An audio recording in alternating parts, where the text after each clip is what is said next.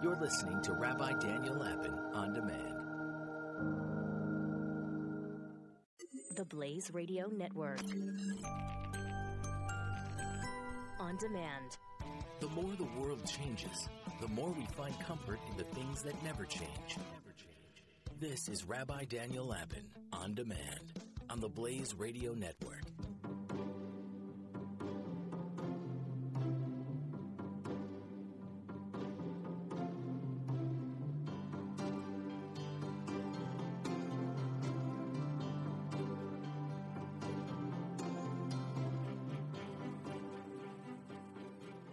Everybody. Welcome to the Rabbi Daniel Lapin Show, where I take you back a few years.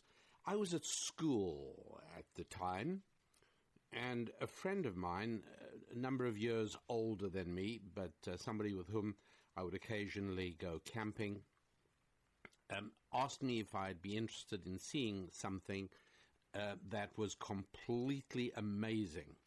And of course, I said yes, and uh, we put the uh, camping gear and, and there was some other equipment as well. He threw into the back of his pickup truck, and uh, we jumped in and off we went. And we went off into the African veld. How we used to speak of it, V E L D. And eventually, uh, after a couple of hours, we arrived in a in a very remote and isolated area and all that one could see there were uh, ant mounds. I, you know, a common sight in that part of Africa, but I've never seen it anywhere else since. And so I'm going to try and describe it because uh, you you've probably not seen it. Okay, so uh, there we are in the veld, and there's there's tall grass, and the grass, you know, could be five feet high, easy. Um, and there's bushes and there's trees, and every now and then, dotted around, were these um, huge um, sand heaps. But when I say sand heap, you tend to think of a heap of sand like you might find on a construction site, where it's a round round shaped heap of sand. No, this looks like a, a, Gothic cathedral of kinds. This is hard. The it's when you go up to it, it feels more like rock than it does like sand. And it doesn't look as if it's a pile of sand carelessly dropped off the back of a, a dump truck. No, this is, it's got towers and turrets and uh, and lower sections, and, and there are even holes in it that are doors or windows. And just to give you an idea of the scale, this thing uh, was was taller than I am. Right, the, the thing stands anywhere from four to seven feet. It, they're huge, absolutely huge. Um, circ- circumference, uh, twenty-five feet, maybe uh, twenty feet. It's big anyway, uh, he said, "All right, let's find a place to camp." All right, so we set up the tent, and there was a, a, little stream there, and it was perfectly comfortable. It looked like a nice place, but I still didn't know why we came here particularly. Usually, when we went camping, it was you know to go for a hike in a specific area or to climb a, a specific mountain. I, you know, I was no big mountain climber, but um, but you know, uh, call it a hike with more difficult sections. But here, there was nothing. So I so you know what's what's going on? Well, once the camp was set up and we built a, a campfire, he then said, "Right now, come. I want you to watch something." And he took out of the back of his truck a big piece of cardboard. You know, you know what it was like. Um, you know, if a refrigerator gets delivered to you, sometimes it comes in a cardboard packaging, and so uh, there, it's made up of four big pieces of cardboard, each the size of the dimension of the front or the back or one of the sides of the fridge, and a top and a bottom. That's what it looked like. It was a big piece of cardboard. It looked like it, it could have come from a, a, a refrigerator packaging.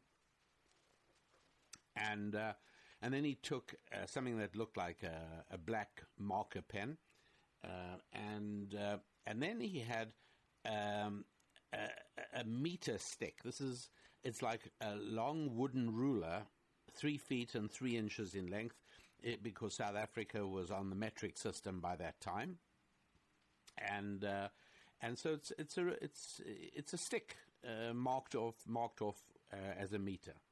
Okay, so then um, he asked me to hold the cardboard vertically next to the ant mound. So he then laid the end, he put the end of the meter stick uh, against a particular point on the, on the mound. And at the end of the meter stick, where the meter stick ended on the cardboard, he, he made a marking with the black marker pen. And he did this many times, um, like maybe 40 times.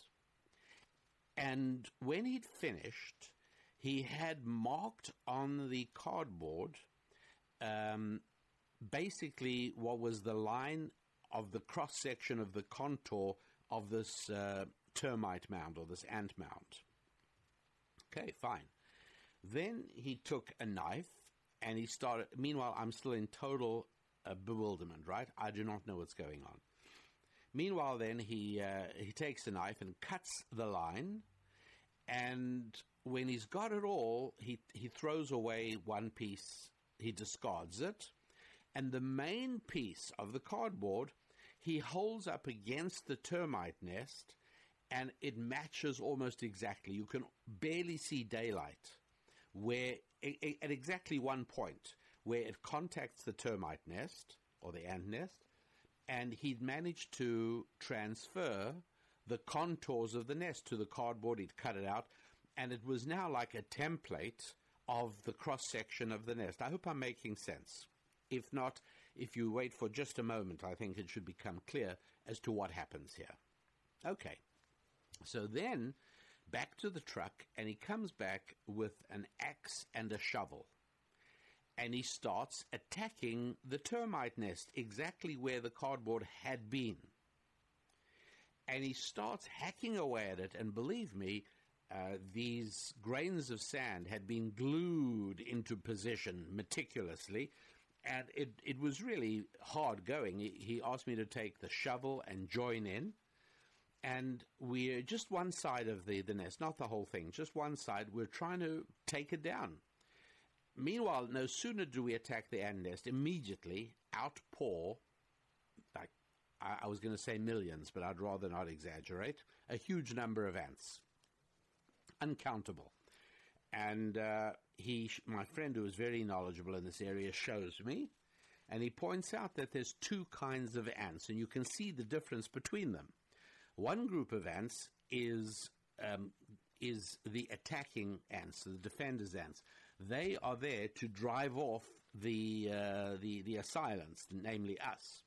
Well, uh, I can tell you a few got up my boot and under my pants legs, and uh, I knew when they got there because they started stinging my legs, uh, and I, I, I was dancing up and down in agony, and he was laughing.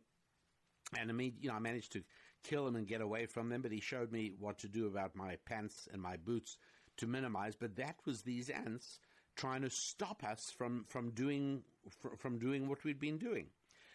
While that's going on, a different looking group of ants, again, huge numbers of them, thousands and thousands, are pouring out of the nest, and uh, they have started repairing it. And I'm watching, and I literally I see these ants. Each one gathers up one grain of sand, and then they come to another ant that sort of sticks up his rear end, and you've got to really look carefully, and you see that ant number two is exuding a, a sticky liquid.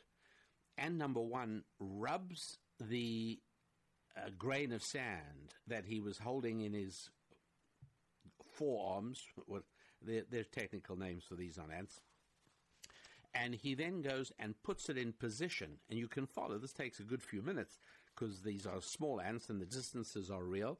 And he climbs up to the damage and he meticulously places one little grain of sand that has now been coated with glue into position. And he goes back and does another one. Meanwhile, tens of thousands of ants are doing this at the same time. So uh, at that point, it's starting to, to get a little uh, evening wise. We go back to our campsite and we cook up our uh, uh Frank's hot dogs and beans and uh, get ready to call it a night. Uh, the next day, we go and we see that a lot of repairs been done during the night. So then uh, my friend took me, we drove somewhere else and we camped somewhere else the next night. And I think there was probably a third night as well somewhere else, and I don't remember the exact place. And then it was time to start heading home. And he says, And now I'm going to show you the whole reason we did this trip. The whole reason we came here is because I wanted to show you something you're not going to believe. So on the way back home, we come to the place where we camped the first night and we go to where we camped, and nearby was the ant nest that we attacked and inflicted serious damage to. Well, it's all been repaired. We go up close, and uh, there are no more ants climbing around. The job seems to have been done, and the repair was complete. But my friend then says, go back to the truck bring the template, bring that big piece of cardboard th- that we cut to the exact shape of what the termite nest looked like before we did the damage. I think you probably know what I'm going to tell you now, but I've never forgotten it. it. Is truly mind boggling.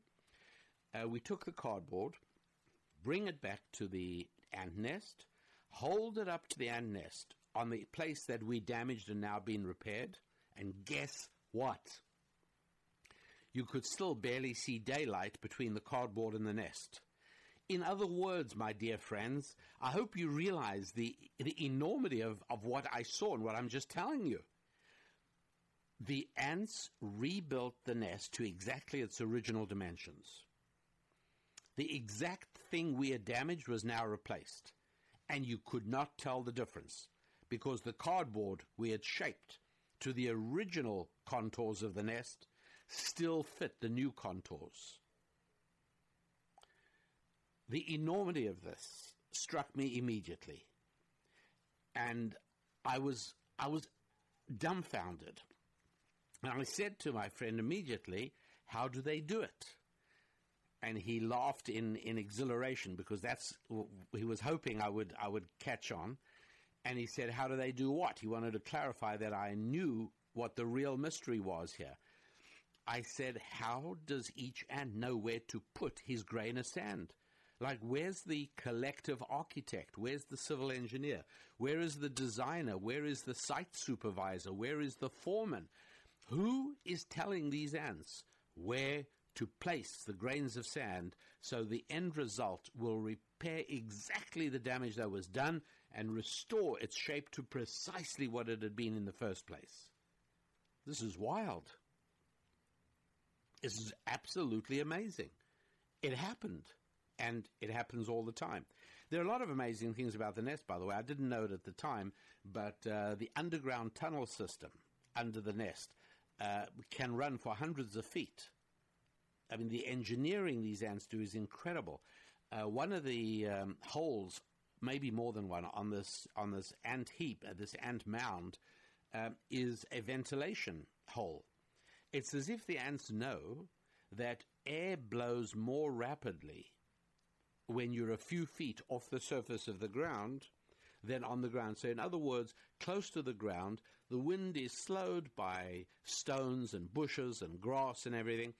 Uh, and there's a measurable difference in wind speed between one inch off the ground and six feet off the ground. Well, when air travels at a higher speed, the pressure in that air drops. That's, by the way, the secret of how an airplane wing works. And the uh, uh, when the the uh, the air traveling close to the ground is traveling at a slower speed, so the pressure is higher. And so they have different parts of the ant nest open to the air at different heights.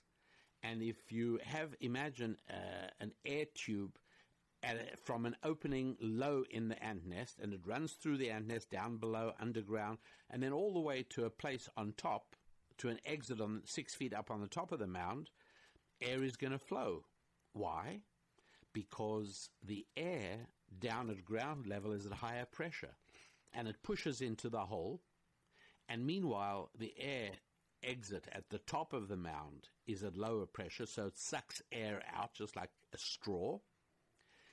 And the air is then forced through at a fairly good speed, ventilating the entire nest system, underground and above. It's pretty amazing stuff. But uh, the ants do all of this. Where is the engineer? Where is, well, I know what some of you will say, well, there's got to be a queen ant. And you're absolutely right. Buried way down, deep underground in the absolute inner recesses of this huge structure of the ant's nest, uh, there is a queen ant. But so what? She's not out there yelling instructions. She's not writing work orders. So what difference does it make?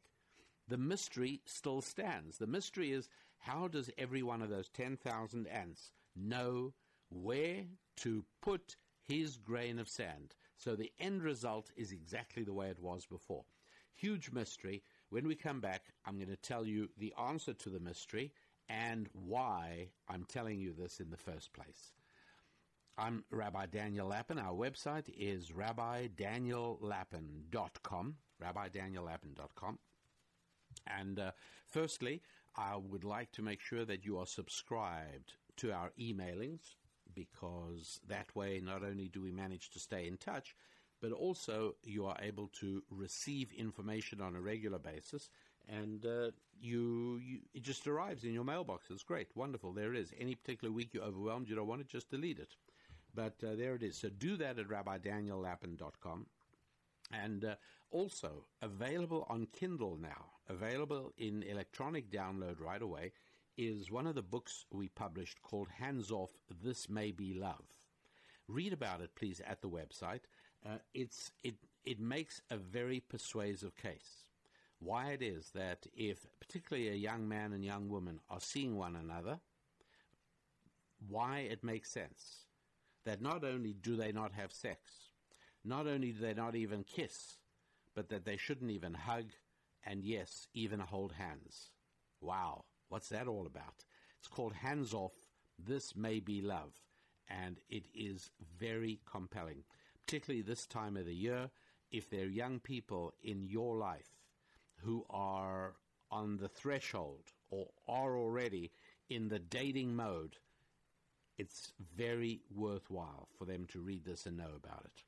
Okay, back with you in just a few minutes. You're listening to Rabbi Daniel Lapin on demand on the Blaze Radio Network. Find more at theblaze.com slash radio.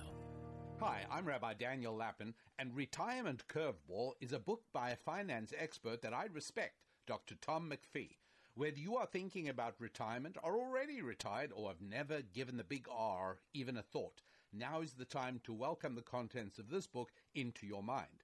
The book is filled with compelling aha moments and will motivate you to make some highly effective changes in how you manage your money and your life. I know Dr. Tom McPhee and his terrific book Retirement Curveball, and I do recommend it. Get the book at retirementcurveball.com or on Amazon. Rabbi Daniel Lapin returns with more of how the world really works on the Blaze Radio Network on demand. Here we are together, back again on the Rabbi Daniel Lapin show. So uh, there is the story of the ants. So we come back from that trip, and uh, I say to my friend, I need to understand a little more about this.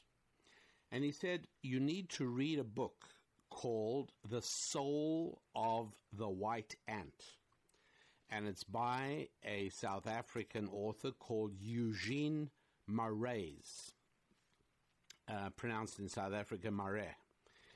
And uh, the soul of the white ant, and I have no idea if it is still in print or not, but I, I still have my copy from years ago because I immediately went, and I remember the bookstore, I went to a bookstore in Johannesburg, South Africa called Random Books. And uh, I got a copy of the Soul of the White Ant by Eugene Marais. Um, it's it's an extraordinary book. Um, for those of you with, with even the slightest interest in natural history, uh, if if what I'm talking about intrigues you and uh, and you enjoy almost poetic writing, easy to read. It's like it's not academic. It's not written for zoology departments, but this is written for an amazed young boy, man, whatever, who is absolutely astounded and is desperately eager to try and find out more about how these little creatures function. That's the book, The Soul of the White Ant. And, uh, and he, he, he is seen, to this day, I think he's seen as one of the great South Africans. He wrote the book in 19, say 1925. I, I'm, I'm not, if I'm out, I'm not more than a year out. It's, it's right about there. By the way, um, he wrote the book in Afrikaans, which is um, an an offshoot, if you like, of Dutch, uh, which is in itself somewhat related to Flemish, spoken in Belgium.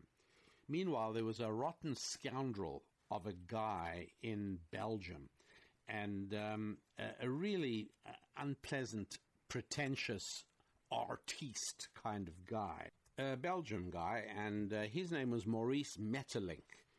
And uh, it turned out that he'd got himself quite a, a little uh, gig going, a, a, a little uh, a rip-off game. What he did was he found obscure works by artists and authors far away. And in those days, you know, there was there's no internet, no Google. We're talking 1920s, and a lot of people didn't know yet about Eugene Marais. Um, scholars in England had already regarded his work as stupendous. Uh, there were places that knew. I mean, it was it was not. It had been published. The Soul of the White Ant was known, but Maurice Maeterlinck in in Belgium got hold of the book, literally plagiarized. I mean, without even bothering to change. I'd say about hundred pages of it, in a book that he then published called the um, the Life of the Ant or something like that, and. Uh, that's and Maurice Maeterlinck uh, became famous. Anyways, uh, Eugene Marais did try to sue him um, for various reasons that didn't work. But the bottom line was that everybody got to know. What happened is, particularly in the 1960s, a long time later, uh, a an anthropologist called Robert Ardrey, who I was a big fan. I mean, I learned a lot from Robert Ardrey. Wrote a book called The Territorial Imperative. And uh, I, I, found that to be, that helped me understand a lot of things. But Robert Ardrey helped to popularize Eugene Marais. And uh, today, everyone knows what a scoundrel Maurice Maeterlinck, the Belgian, was. But uh, none of this is important. What is important is a single point that came out of the book. And Eugene Marais depicts this uh, in such eloquent English and articulates it so fluently that I, I should really just read that whole section to you. But I'm not going to do that. I'm going to leave you to enjoy it all for yourself should you choose to read the book. I mean, how often do I recommend books? And even here, I'm not recommending it to everybody. Uh, you, if you have a passionate interest in the kind of thing I'm talking about, well, then you want to read the book. Anyway, the, the key thing is that Eugene Marais answers the question of how do the ants know where to put the grains of sand? And no one has improved on his answer. Although you are going to be a little bit disappointed in the answer, nobody's come up with a better answer. It's a huge mystery. Here is his answer, and he calls it organic unity. And it's really important because it has an application in trying to understand things that are happening in Europe, things that are happening in the United Kingdom, things that are happening in our own country or the country where I live, the United States of America, and no doubt wherever you are listening, because I'm, I'm happy to say we have a rapidly growing international audience uh, all over the place. So anyway, when you when you write into me, do tell me if you are listening to the show from elsewhere. Do let me know. I get a kick out of that. So, what's the the principal organic unity? All right. uh, Eugene Marais says, look, take a look at your body. And you're always, having always regarded your body as your body, it never occurs to you to think of your um, of your liver as a separate little creature, and your heart as a separate creature, and uh, and your brain as a separate creature, all inhabiting this house called your body. It never occurs to you to think of all the white blood cells whose job is to fight off the enemy, and all those red blood cells whose job it is to rebuild the damage. Does that ring a bell? It never occurs to you to regard all these things as separate entities, even though every single cell is unbelievably complex. Our cells are, are hugely complicated mechanisms, a lot going on there. Anyway, what's my point?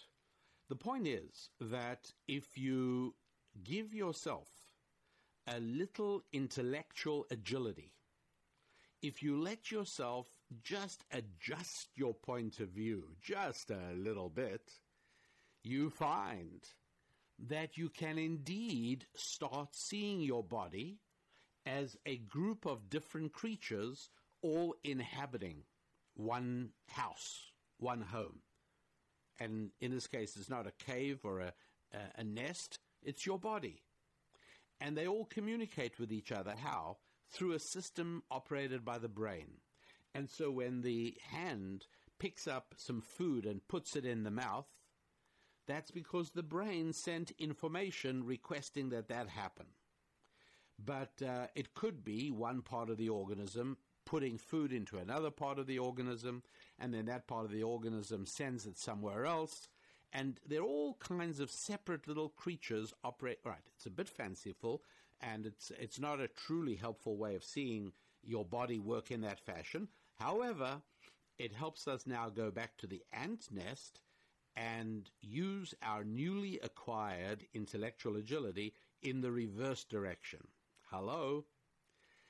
I described the ant nest as a home, a house, occupied by huge numbers of separate little discrete creatures. Some of them behaving like white blood cells, some of them, yeah, that's right, some of them fighting off the enemy, namely me, some of them rebuilding. Okay, fine. You get the idea. What if you would stop looking at an ant colony that way and you would start seeing it the way you see your body? One big animal, one big organism, one big entity, made up of lots and lots of little cells. And don't think of them as separate little creatures. Yes, I know that through your microscope or magnifying glass, you noticed that all those little ants had legs and they were moving around. Well, hello, our cells also can move. And so now start seeing the ant nest as one big organism made up of hundreds of thousands, if not millions, of small parts. And these parts have specific functions. There are ants that repair damage, there are ants that repel invaders, and there are ants that make glue, and there are ants that carry uh, uh, sand particles, sand, sand grains, and there are other ants that look for food, and there, and in the middle of it all is a queen ant. Now, the big question, which I cannot answer to you, is how does the queen ant communicate with the other ants? Nobody knows. It's not wireless, not radio waves.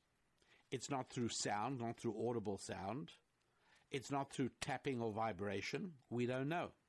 Here's the craziest thing.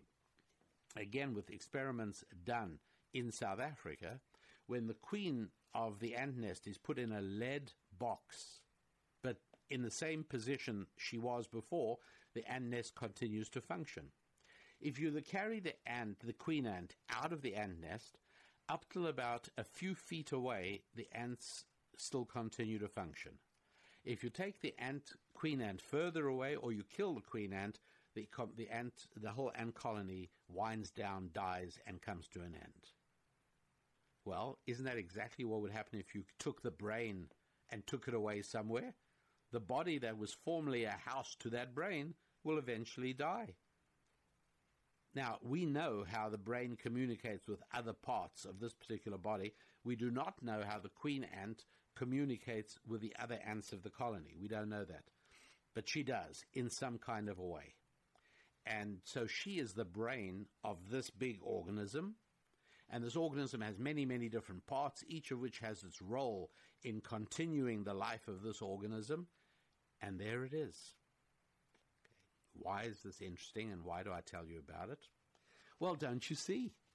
This is now the way we can look at a whole society. The United States of America, sure. Canada, sure. United Kingdom, yeah. Norway, yeah. Start thinking of your society as a complex creature, an organism. And it has many different cells. It has some cells that teach in schools. It has some cells that drive trucks. It has some cells that fix uh, communication systems. It has some cells that uh, captain boats. All kinds of cells operating to make this huge, big organism function. What is the brain of the organism? Well, it's the system of government that we have set up. And the uh, what about the digestive systems of this organism and the food system? Yeah, uh, there are supermarkets and there are trucks and there are roads and uh, uh, communication systems is the nervous system. It is very helpful indeed to start looking at a country as a society, start looking at it as if it was an organism, and that all the people, all of us inside this organism are actually cells of thing itself. Isn't that weird? Why is this interesting? Uh, because I'm going to tell you coming right back. Meanwhile, the website is rabbidaniellapin.com. If you feel like communicating with me, then go to rabbidaniellapin.com, hit the contact us, and uh, I will see your comments. I'll see what you write to me. And I appreciate that. I love hearing from you. Um, this past week, I gave a speech at Grace Life Church in uh, Pittsburgh, Pennsylvania, and uh, wonderful, absolutely wonderful audience there with Pastor Buck and Pastor Amy Schaefer.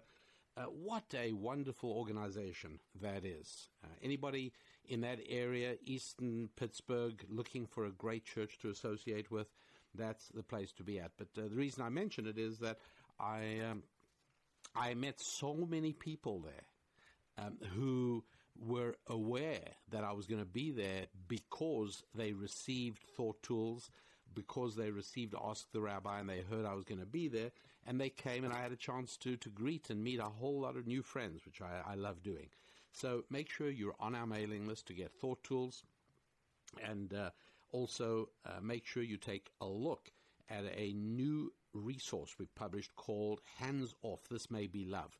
It's a book. You can get it as a regular book, but what's really nice is that it's now available as a, uh, a download. You can get this on um, on Kindle, and it's really very fascinating because it makes the argument that yeah, uh, when particularly a young man and a young woman are getting to know one another, uh, sexual involvement diminishes the likelihood of a happy conclusion to this. In other words, uh, it is very difficult to make a wise decision when your physical senses are involved, and touch is the most powerful one of those. And so, you know, for for both the women thinking, uh, I've really got to figure out: is this really the man I want to devote my life to? Is this the man I want to hitch my wagon to? Uh, or is he just an exciting guy when he puts his arm around me? Um, and the guy's got to think also this is a woman, I need a helpmate, somebody to march through life with me. I need somebody to share all the times, good and bad, tough and easy, uh, joyful and sad. And it's kind of difficult because I, I just, I have such a strong addiction to the feel of her, to be able to touch her and kiss her and hold her. It's very difficult to make a rational decision because your head starts distorting things. You so badly want the answer to be yes that you make it yes, even when it should be no. And so, Hands Off, This May Be Love is a fascinating book, working really effectively. Uh, we've sold a huge number of them, and uh, have heard back from a whole lot of people who've got the book saying this is really helpful. This has changed the way I've gone through. This helped me with a romance. This helped me with a relationship. Anyways, uh, take a look at it. It's on the website at rabbidaniellapin.com.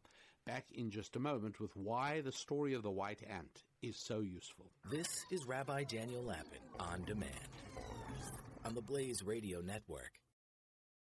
With stories in the areas of family, friendship, faith, and finance. This is Rabbi Daniel Lapin, only on the Blaze Radio Network on demand. So, hello everybody. And uh, what is the lesson to be learned from the white ant? What does it help us?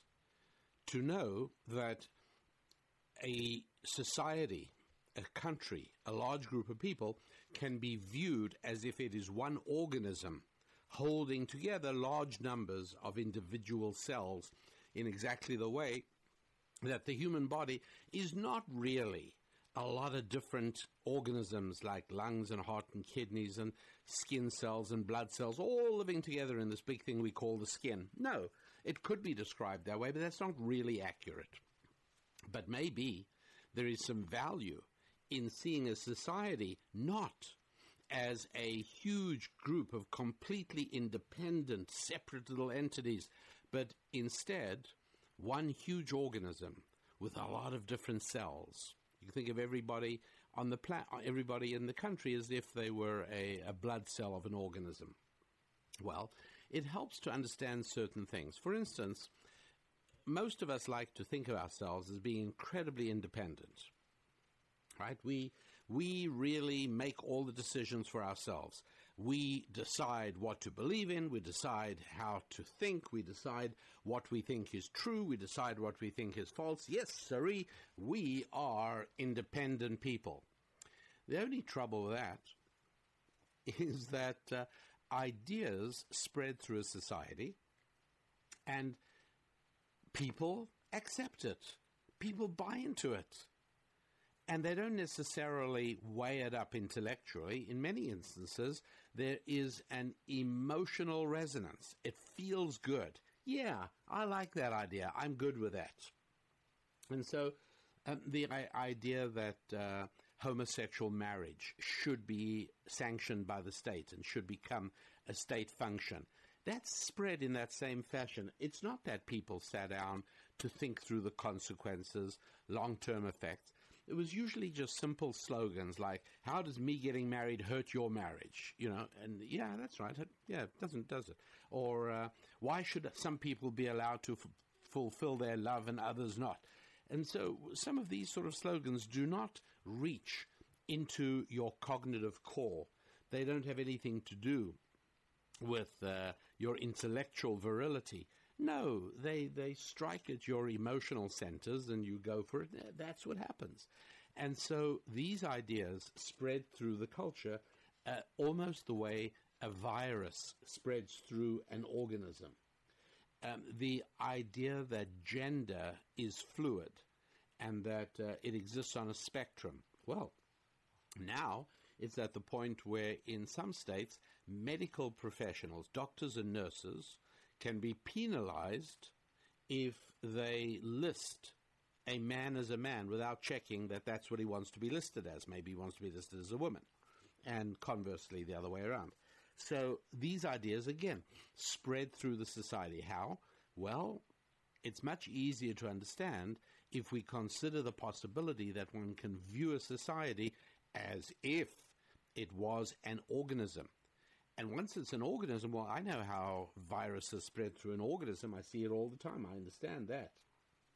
Uh, the um, the idea that again, I've I've spoken to a lot of people, and one of the questions I ask, just in passing, is, uh, by the way, how serious a problem is black uh, white uh, police officers killing unarmed black men? And uh, again, nobody says, at least very few people I've spoken to say, well, I'd have to look at the figures. I know that there are statistics available. Um, you know, the number of shootings by policemen, number of shootings by white policemen, number of shootings by black policemen, number of uh, police shootings victims, number of them that are white. Now, you, you know, taking a look at these numbers and then drawing a conclusion. No! this is a virus that has spread through society, and in spite of the fact that it's completely untrue, uh, they people will immediately say, "Yes, it, it's a it's one of the biggest problems of the country right now. White policemen shooting unarmed black uh, men. Yeah, right.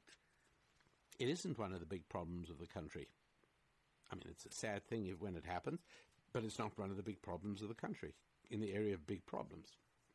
And so, ideas spread by means of this idea that the, uh, the the society is, in a sense, a form of organism, and we understand it more effectively that way. We also um, notice that with an organism, you see, say a human a human body, human body pops an unhealthy substance in its mouth, and the result isn't that it impacts the mouth. The result is that it might impact the toes down the road. So, for imag- instance, imagine um, imagine somebody suffers from gout. It's a uh, it's a disease that afflicts, I think, mostly men, and I don't think it's it's not widespread, but quite a lot of people have it, and uh, and so there, if you view the human being as a collection of different organisms all living in the same place called a body, then you see some red meat and some wine being popped into the mouth, and then all of a sudden, two big toes at the other extremity of this organism suddenly get inflamed, and uh, and and obviously something is very wrong with them. We understand how that happens in a human body because we see the body as one united organism. But in a society, we're accustomed to seeing the society as made up of millions of separate, disconnected individuals. And so it's very hard to understand. How can it be that one person somewhere or a group of people somewhere engage in destructive behavior or any kind of behavior and a whole lot of other people miles away who've never met the first group of people start doing the same thing? Right? Again things spread. Now we have um, mechanisms that help to spread it. Television um, radio communications newspapers. And so um, you know take tattooing.